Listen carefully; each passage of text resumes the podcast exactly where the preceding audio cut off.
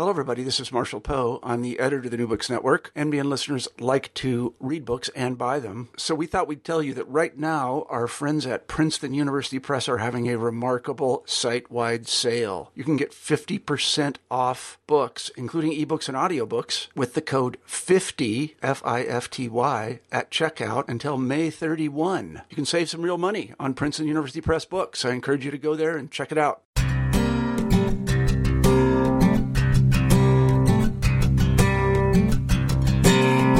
Welcome, everyone, back to another edition of New Books in Education. This is your host, Ryan Allen. And today I'm excited to bring a book that I think uh, crosses over into education and history and really brings us a subject that is relevant to today, but we can understand uh, the wider implications and how we understand uh, this process and, and, and, this group of people today. So we have uh, The Good Immigrants How the Yellow Peril Became the Model Minority from Princeton University Press. And this is from the author who's joining me today on the podcast, Madeline Hsu, uh, Associate Professor at University of Texas in Austin. Uh, Dr. Hsu, thank you for joining me today.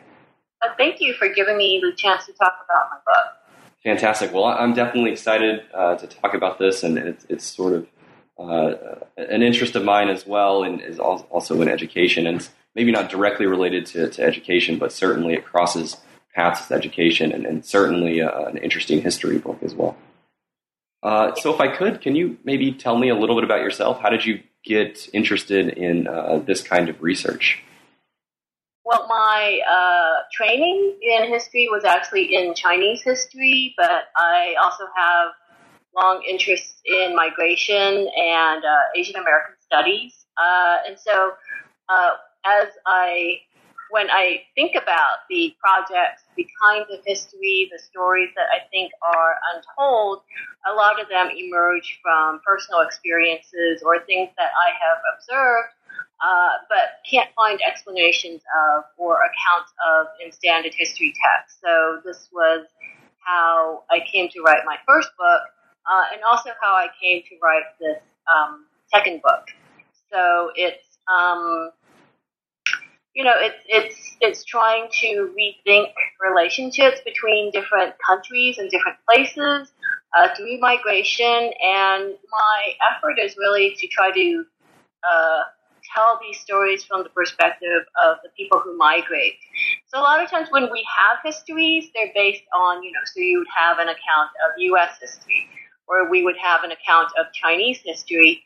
But then the people who move between place to place, it's much harder to talk about uh, their stories because a lot of times migrants are um, seen as being problems because they are not fully associated with any one place or any one country. And so a lot of the ways in which we frame histories uh, means that they don't really fit very well. It's hard to understand what's going on with them except to see them as being a problem. And so um, the two books I've written have been an attempt to uh, shift this uh, perspective so that we understand how people who move from place to place, what their priorities are, what their experiences of the world are.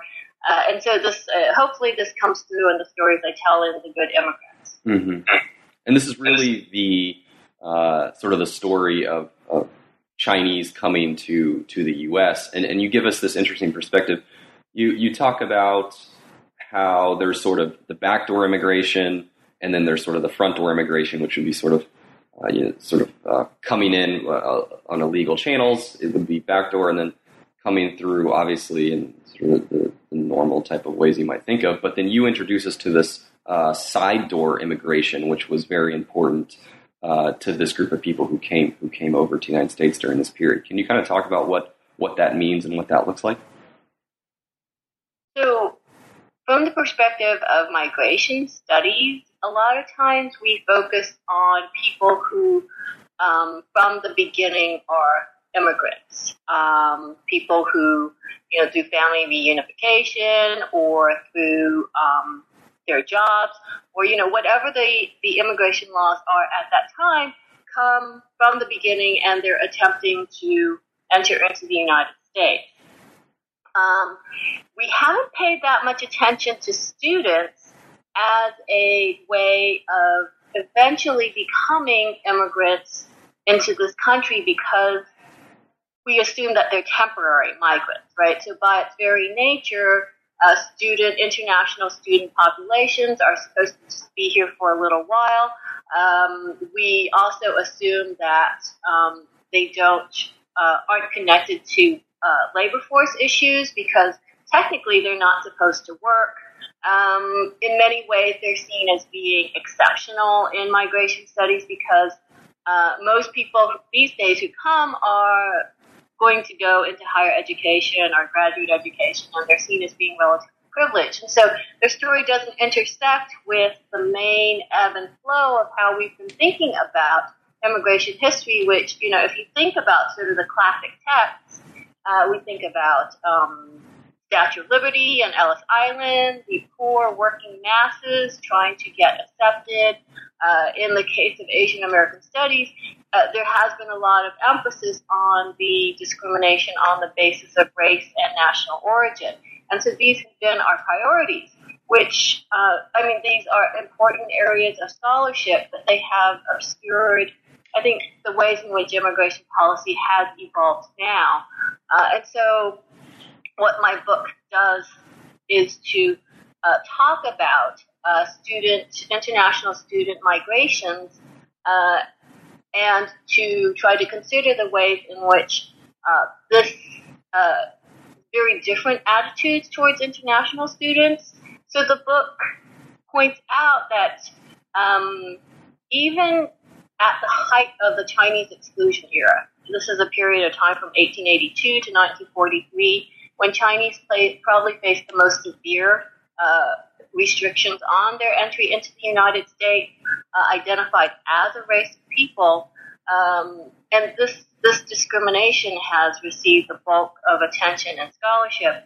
But what my book does is to say, even as this is going on, uh, contrary to what we might expect, uh, Chinese students, in fact, were um, always among the most numerous uh, of international students in the United States during the 19 teens, 20s, and 30s. And this had to do with a very different sort of view of um, educated Chinese, of Chinese intellectuals, uh, as having the potential to adapt Western values, Western civilization, of being much more compatible uh, and not uh, sort of this, these working class coolies who were seen as racially inassimilable. It also had to do with uh, there was a great deal of missionary investment in China. China was the biggest field of missionary activity on the part of Americans and uh, there was a lot of overlap between missionaries and higher education establishments in the United States. And so, you know, the YMCA, the Institute for International Education, um, these very influential entities actually developed a lot of programs to try to help uh, Chinese students come and study to the United States. This was not entirely uh, without self interest. Uh, educating uh, Chinese here was seen as a means of um, cultivating influence on what was seen as China's leadership class. And so the idea was that the students would come, they would be exposed to the United States and its advanced civilization, and then they would go back to China and shape China to be in sympathy uh, and under the sway of the United States. Um, you know, so we have these longer term roots, which is a very different story from what we've paid attention to. Um, in in most texts, uh, Chinese students, international students, are seen as outside our story of Asian Americans, much less the United States. Uh, this shifts into a story of immigration, though, with World War II and the Cold War, uh, because um, events in China um, turned these students into refugees um, with the Sino-Japanese War, and then with the eventual communist victory in China, uh, these students uh, fall into this position of not really having a home to return to. They already enjoy a great deal more sympathy in the United States. They also are just truly an elite, uh, just not only because of the education, but many of them were super talented. So we have people like I.M. Pei, the architect, uh, An Wang, the computer entrepreneur. They were all here during the 1940s. And the U.S. government has a choice to make whether or not to comply with the existing laws, which are widely understood to be racist, um, and force these people to go back to China, which has become communist, or whether or to find ways to allow them to stay. And I think there is a working out that making immigration laws on the basis of race and national origin, one is uh, problematic when you're seeking to cultivate relationships, particularly you know in Asia, in um, uh, in third world countries. Uh, but also, it doesn't make sense because uh, sort of human potential, human capital is not decided on the basis of race, and that there are in fact some individuals uh, with from all parts of the world who, in fact, would be tremendous uh, contributors to the United States. And so I think what my book tries to work through in the case of uh, Chinese students and intellectuals is how um, immigration restrictions based on race and national origin um, are eased out of the picture, that these can't be the governing priorities in terms of, our immigration laws, and that we need to have some more egalitarian and rational measures for deciding who should be able to immigrate based on things like education, uh, employability, um, likelihood to help the United States. And so this is something we see happening leading up to 1965. Right, right. That was a, a, a great, uh, uh, just full blurb on, on the book. Uh, certainly, if we could hop back into maybe some of some of the uh, more specific points uh, that I think that I mean when when I was reading this, I, cer- I certainly uh, reading parts of it, I certainly uh, what hadn't heard of before, hadn't heard maybe this perspective. So, uh, if we could maybe jump back to the Chinese Exclusion Act, I think that's something that a lot of people, uh, at least in, in, in academic fields, would certainly know about. But you kind of describe it as it was sort of a sort of uh, this diplomatic agreement between two countries where where China really thought they were sort of uh, they looked at it a lot different than what how the sort of the United States interpreted it. Um, can you kind of talk about maybe those those uh, diplomatic differences? So the Chinese Exclusion Act is widely understood to be the earliest enforced U.S. immigration restriction, and it is um, you know, therefore incorrectly seen as a major turning point in national history. When the United States decides it is going to shift from being the nation of immigrants with this open door, unrestricted admissions into a country that is going to start trying to control who can enter and who can also legally settle within this country. And, you know, and after the Chinese Exclusion Act was passed in 1882, you have an expanding array of people who are targeted. But this all began with Chinese. Mm-hmm. Something that has dropped out of the picture, though, is I mean, we most often understand the Chinese Exclusion Act as something that Congress passes. Um, but uh, I think it's also important to remember that at this juncture, uh, the United States government and internationally in general, there was not a real uh, consensus yet about what entities hold the power to actually impose immigration restrictions. And so, with the 1882 uh, exclusion law, it's the official title is uh, this is a um, approximation, an act to enact treaty uh, agreements regarding restricting the migration of Chinese. And so, before Congress and uh, the president of the United States, well, it was mostly the President of the United States, uh, thought that they could actually pass this law. They thought that they needed to work out, get the agreement of the Chinese government that the United States is going to do this. So it, in fact, was preceded by a, a treaty that was signed in 1880. Um, and the Chinese agreed to certain terms um, and when the Chinese signed this treaty, they had no idea how strictly the United States was going to carry it out. And so one of the terms in the treaty was that there would be uh, six exempt classes, including merchants, merchant family members, students, diplomats, tourists, and at that time, uh, returning laborers. Uh, so the Chinese government signs this. Uh, they think that the main uh, intent of the law is so that the United States can restrict the entry of Chinese laborers. What happens in practice is that the law is interpreted as allowing only people of the six exempt classes enter the United States. And as the United States figures out that it has a lot of leeway actually to set the terms and to decide how to carry out the laws against Chinese. China at the time was a very weak nation. Uh, the United States government claims an expanding array of powers uh, to um, enact and then enforce immigration controls.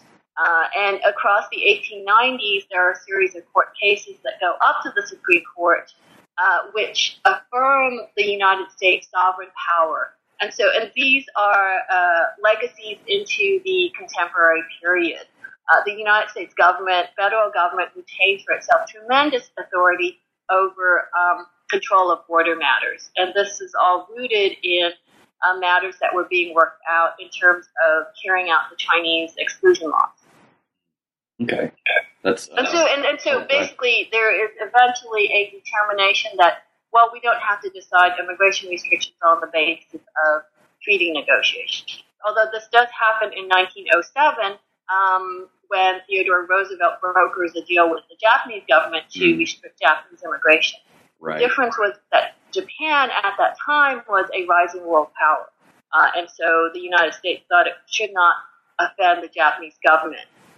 But in 1924, Congress goes ahead and passes a key law that, in fact, uh, bans all Asian immigration uh, completely, um, knowing that it will offend the Japanese government, uh, Japanese people. And, um, and it did. The Japanese government was very, very upset uh, people like Pearl Buck and Walter Judd in the 1940s uh, claimed that uh, the attack on Pearl Harbor happened because of the 1924 Immigration Act. Hmm. So the book is also trying to draw attention to the ways in which American immigration restrictions are also important matters in terms of foreign relations. Yeah, absolutely. Yeah. That's, that, that, that's, that's certainly a, an interesting allegory to, to kind of think about or to look into further. Uh, I do want to ask you in, in, a, in, a, lot of these chapters, you hone in or focus on, on certain individuals whose experience sort of exemplifies what was going on uh, during these p- certain periods. Uh, one such interesting uh, character that, that, you talk about is uh, Meng uh, and the China Institute in America. So, can you kind of maybe talk about uh, why this individual is important and, and, sort of the China Institute uh, is important as well. I was actually just there uh, a couple oh. days ago, uh, okay. so I, am quite close to the to the China Institute.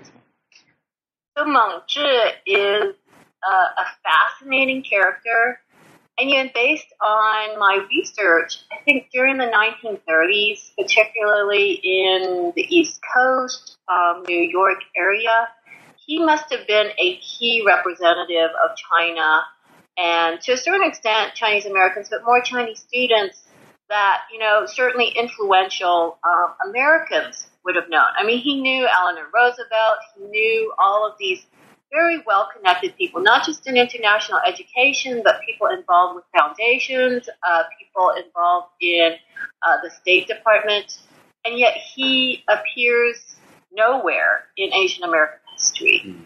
Um, and you know, and I think this this oversight points to the ways in which we really haven't been focusing on um, students and international education.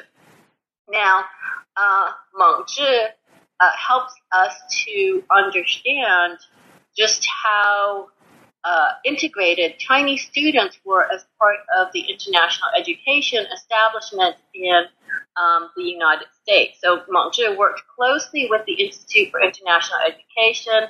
The head of the Institute for International Education was in a, in a position to advise the State Department and the Immigration Bureau regarding uh, policies for international students.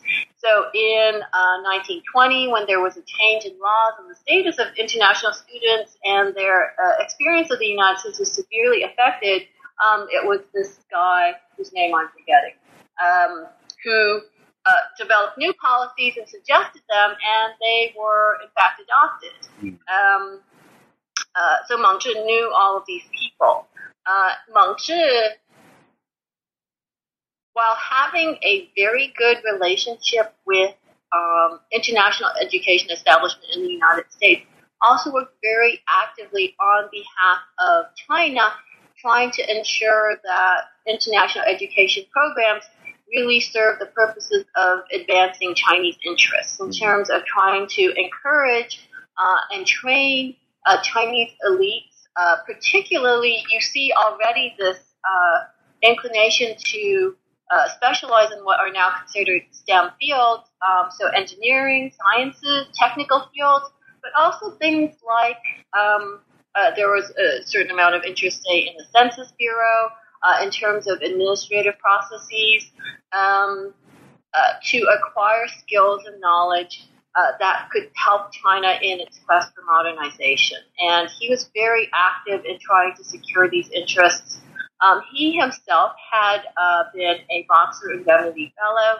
He had studied in the United States, first at Davidson College, and then at the uh, Columbia University's uh, Teachers College. Uh, a great many uh, Chinese went through Columbia University's Teachers College, uh, many of whom then went back to China and were instrumental in establishing higher education institutions in China. So there's a very close relationship here. Um, Meng was uh, very important, as was the uh, literary scholar Hu Shi, in terms of trying to secure and redirect U.S. resources supporting Chinese students uh, more towards being under the control of the Chinese government. Uh, and, you know, and across the 1930s, is very active in terms of representing China's perspective as the Japanese were ratcheting up their incursions into China. So he's a really key figure. And in 1937, um, he was positioned when many of the Chinese students in the United States found themselves to be in difficult circumstances because Japan had invaded China and they were cut off from resources. And it's Meng Zhi who was had the connections to fundraise among both uh, Chinese and also American entities uh, to try to provide some uh, financial backup. Uh, and as their situation is becoming, uh, it's becoming increasingly clear that they can't go back to China Meng Zhi has stayed abreast of their situation and he's keeping influential people informed. Uh, you know, and so Congress in 1948, 1950 will start taking measures, in fact, to provide financial support for the what they're they're called the stranded students. Um, so financial support, but then also take legal steps to help them stay in the United States and at least be self-supporting. So they gain the right to legally seek employment. Um, but then uh, the longer term and pressing issue is that by 1955, there is an understanding that the Chinese Communist government is not going away. And that whereas previously there was some hope that these Chinese students and intellectuals could return to a China led by the nationalists, that uh, in 1955, there was a realization this wasn't going to happen. Mm. But for them to actually be able to change their status and gain U.S. citizenship was a tricky matter. And so there is a working out of this problem. It applies pressure for reform of general immigration laws, which don't actually happen until 1965, but this is one of the contributing factors. That when you have people who face severe immigration restrictions because of their race, but on an individual basis of are of such outstanding abilities, um, should not immigration laws take that into consideration? And we see this happening more with the 1965 Immigration Act. Hmm. Right, right. And I'm, I'm glad you, uh, uh, mentioned Teachers College. Uh, I'm sitting here right now, actually, uh, as, as we're doing this interview, and we're certainly very proud of our history of uh, with uh, the Chinese students who came over here uh, at the early part uh, of the 20th century. Uh, if I could, could we maybe talk with the skip over maybe some parts, you know, Su, uh, Su Meiling and, and her sort of influence, but if, if we could maybe talk about that idea of uh, refugee and, and, intellectual and sort of how uh, maybe jumping past the idea of what, what a refugee refugee is into this other kind of um, uh, émigré, if you if, we can call it something like that. Um, and, and, and, I think you, you do use I.M. Pei as, as an example there. Can you maybe talk about that a little bit more? So the um, well, the category of refugee is something that's also getting worked out kind of at the same time across the uh, 1930s, 40s, and 50s. And the challenge in terms of Chinese was that pretty much in the eyes of the United States and also the United Nations High Commission on Refugees, um, the definition of refugees was not established in a way that applied to those in Asia. Mm. And the struggle was to get this recognition. Uh, so we think of refugee as a way of extending compassion and humanitarian outreach and relief to people in need. But in practice, from the very beginning, it's been a highly politicized term. And those people who qualify are considered refugees. And we see this to this day are generally those people who are considered to have strategic interests, you know, to the nation in question. You know, and we see this all the time um, in the case of the United States. Now, what happens in the 1950s is that the United States is prepared to extend refugee admissions, uh, but to its what it considers its chief allies um, uh, in Europe. And the Congressman Walter Judd from Minnesota, uh, who has this background of having been a missionary in China, spoke Chinese, was considered a great authority on East Asia, kept pressing the United States. Uh, Walter Judd has a very interesting history. He also proposes certain key measures in terms of limited immigration reforms. But with regard to refugees, uh, he pressed Congress strongly, saying we have to make at least a gesture uh, to our Asian allies. And so in the 1953 uh, Refugee Act, um, there is a total of something like 214,000 refugee visas that are provided. Mm. Uh, ju- through the force of his argument, uh, originally there were no refugee visas that were going to go to Asia, but uh, Walter Judd presses the point that we need to give at least some gesture to our Asian allies, especially in the context of the um, uh, deepening Cold War, uh, that we are concerned for them.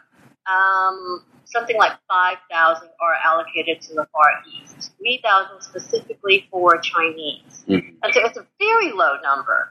Um, Hong Kong at that time was already understood to be uh, the place suffering the most severe refugee problems. Something like up to 1.5 million Chinese refugees right. were in that city alone, and it was, you know, it was still not a very developed place. Uh, even though now that we look at Hong Kong, we think of it as being fabulously wealthy. Back then, it was still um, not.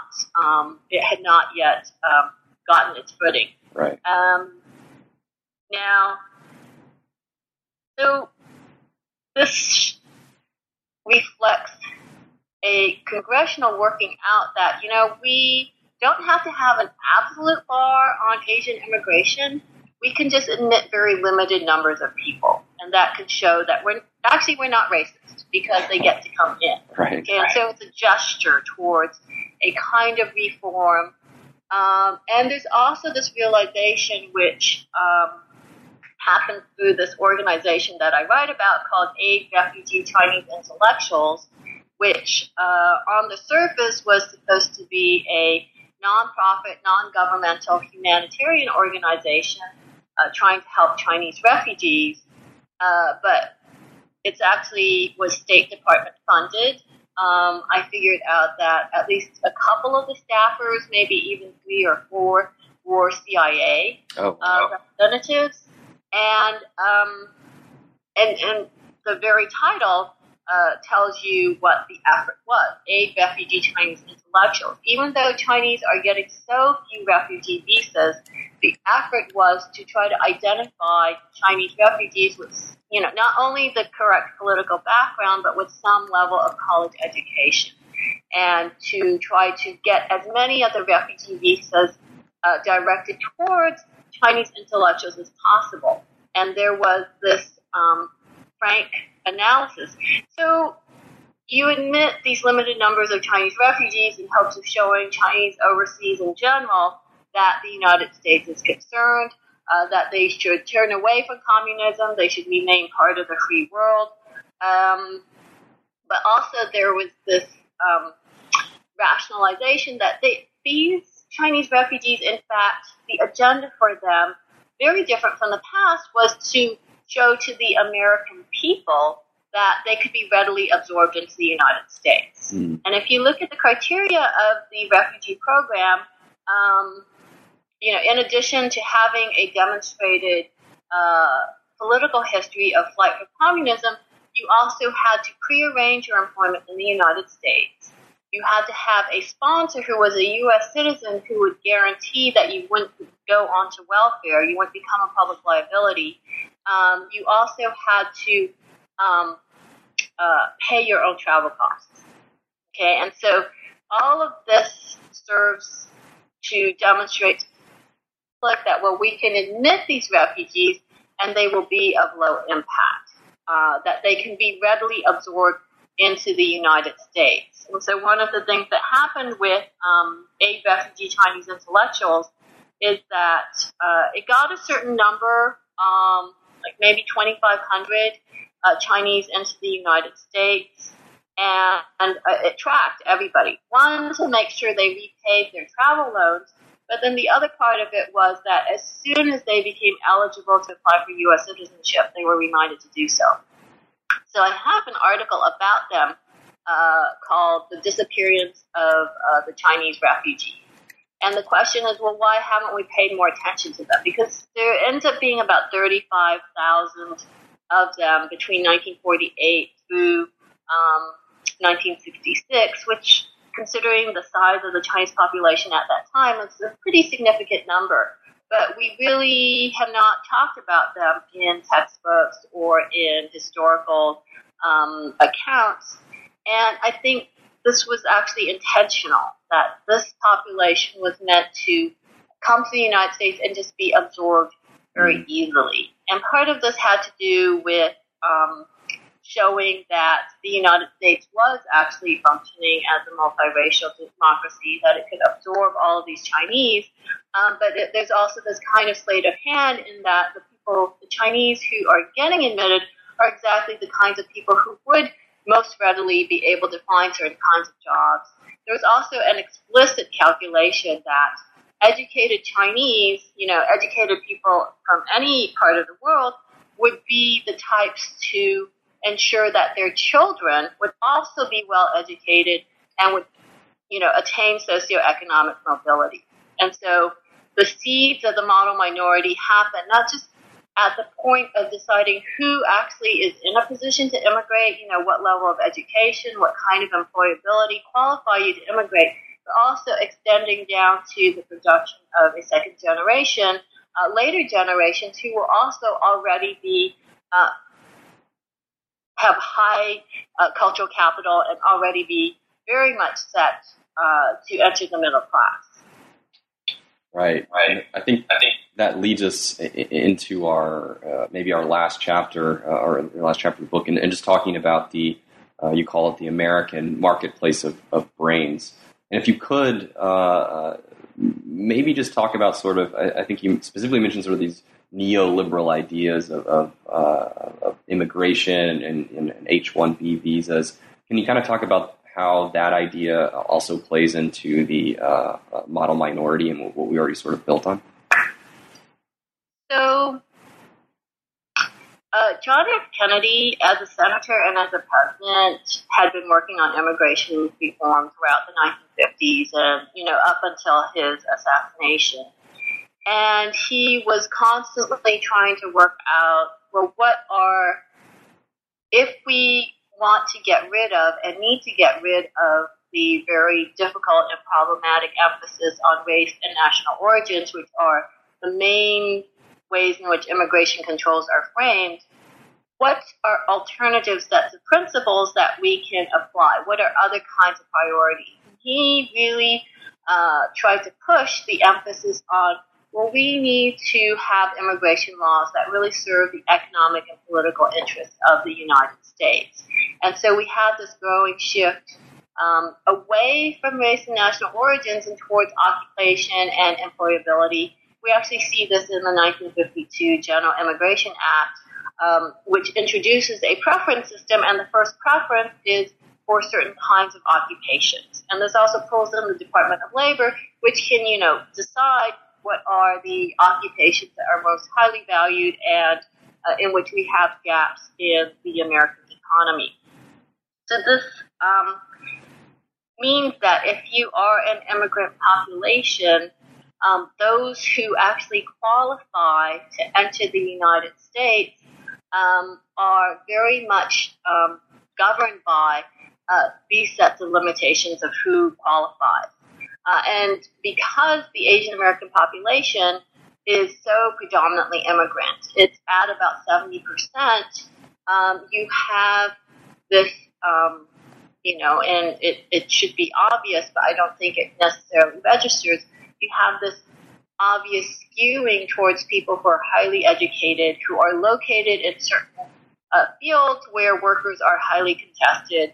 Many people are knowledge workers. Mm-hmm. And so, um, the uh, category of model minority, we have all of this statistical evidence that shows very high levels of attainment of college degrees, high concentration in white collar and professional jobs, um, all of these markers of uh, socioeconomic success.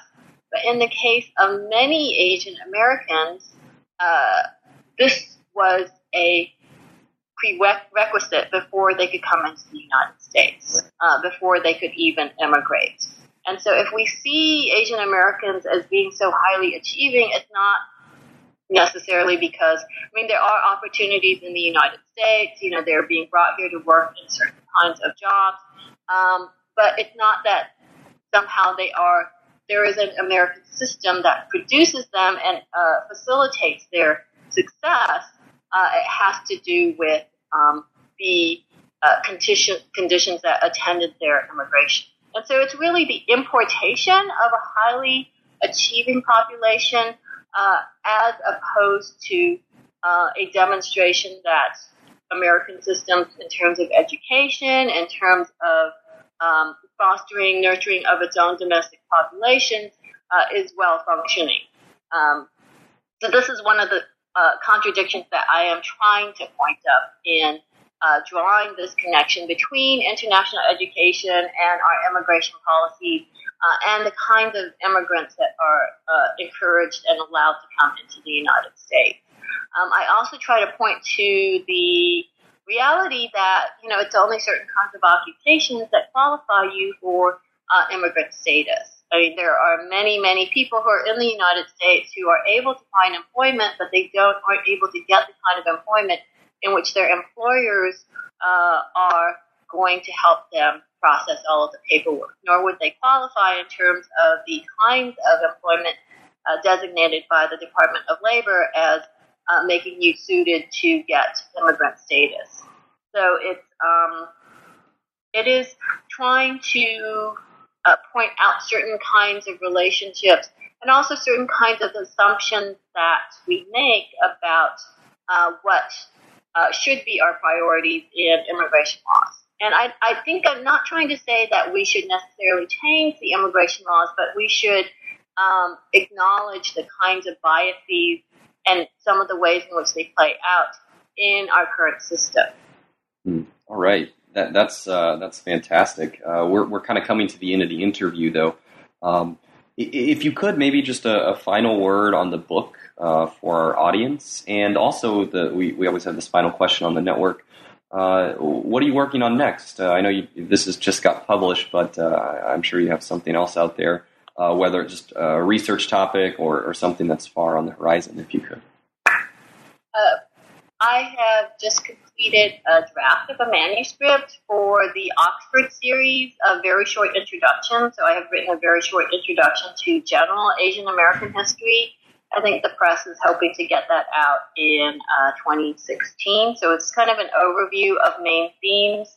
I am also uh, co-editing an anthology, uh, thinking about uh, shifts in. It's a comparative anthology, thinking broadly across Asian, Latino, uh, Caribbean um, uh, patterns of how people are being racialized and how this is intersecting with uh, immigration policies and practices. Because we think, me and my co-editors think that before 1965, a lot of times 1965 Immigration Act is attributed with enacting major reforms in terms of immigration law in the United States.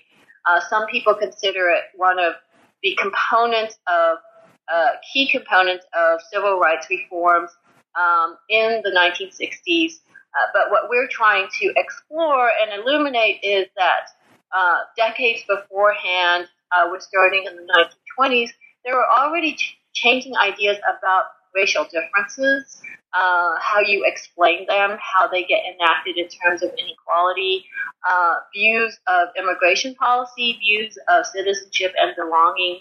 And we are trying to bring together a group of scholars who are working in all these different areas of immigration and ethnicity. Um, a lot of times people really just work on specific populations, and we are trying to be able to bring together a broad array of scholarship so we can make a more general kind of statement of uh, the remaking of racial formations and immigration law leading up to 1965. All right, fantastic. Well, we'll look out for uh, both of those pieces. They certainly sound interesting. Uh, but I want to encourage uh, our audience to go check out The Good Immigrants How the Yellow Peril Became the Model Minority, Princeton University Press 2015. And I want to thank uh, Dr. Madeline Hsu, uh, for joining me today. And uh, to all the audience out there, I hope you learned something.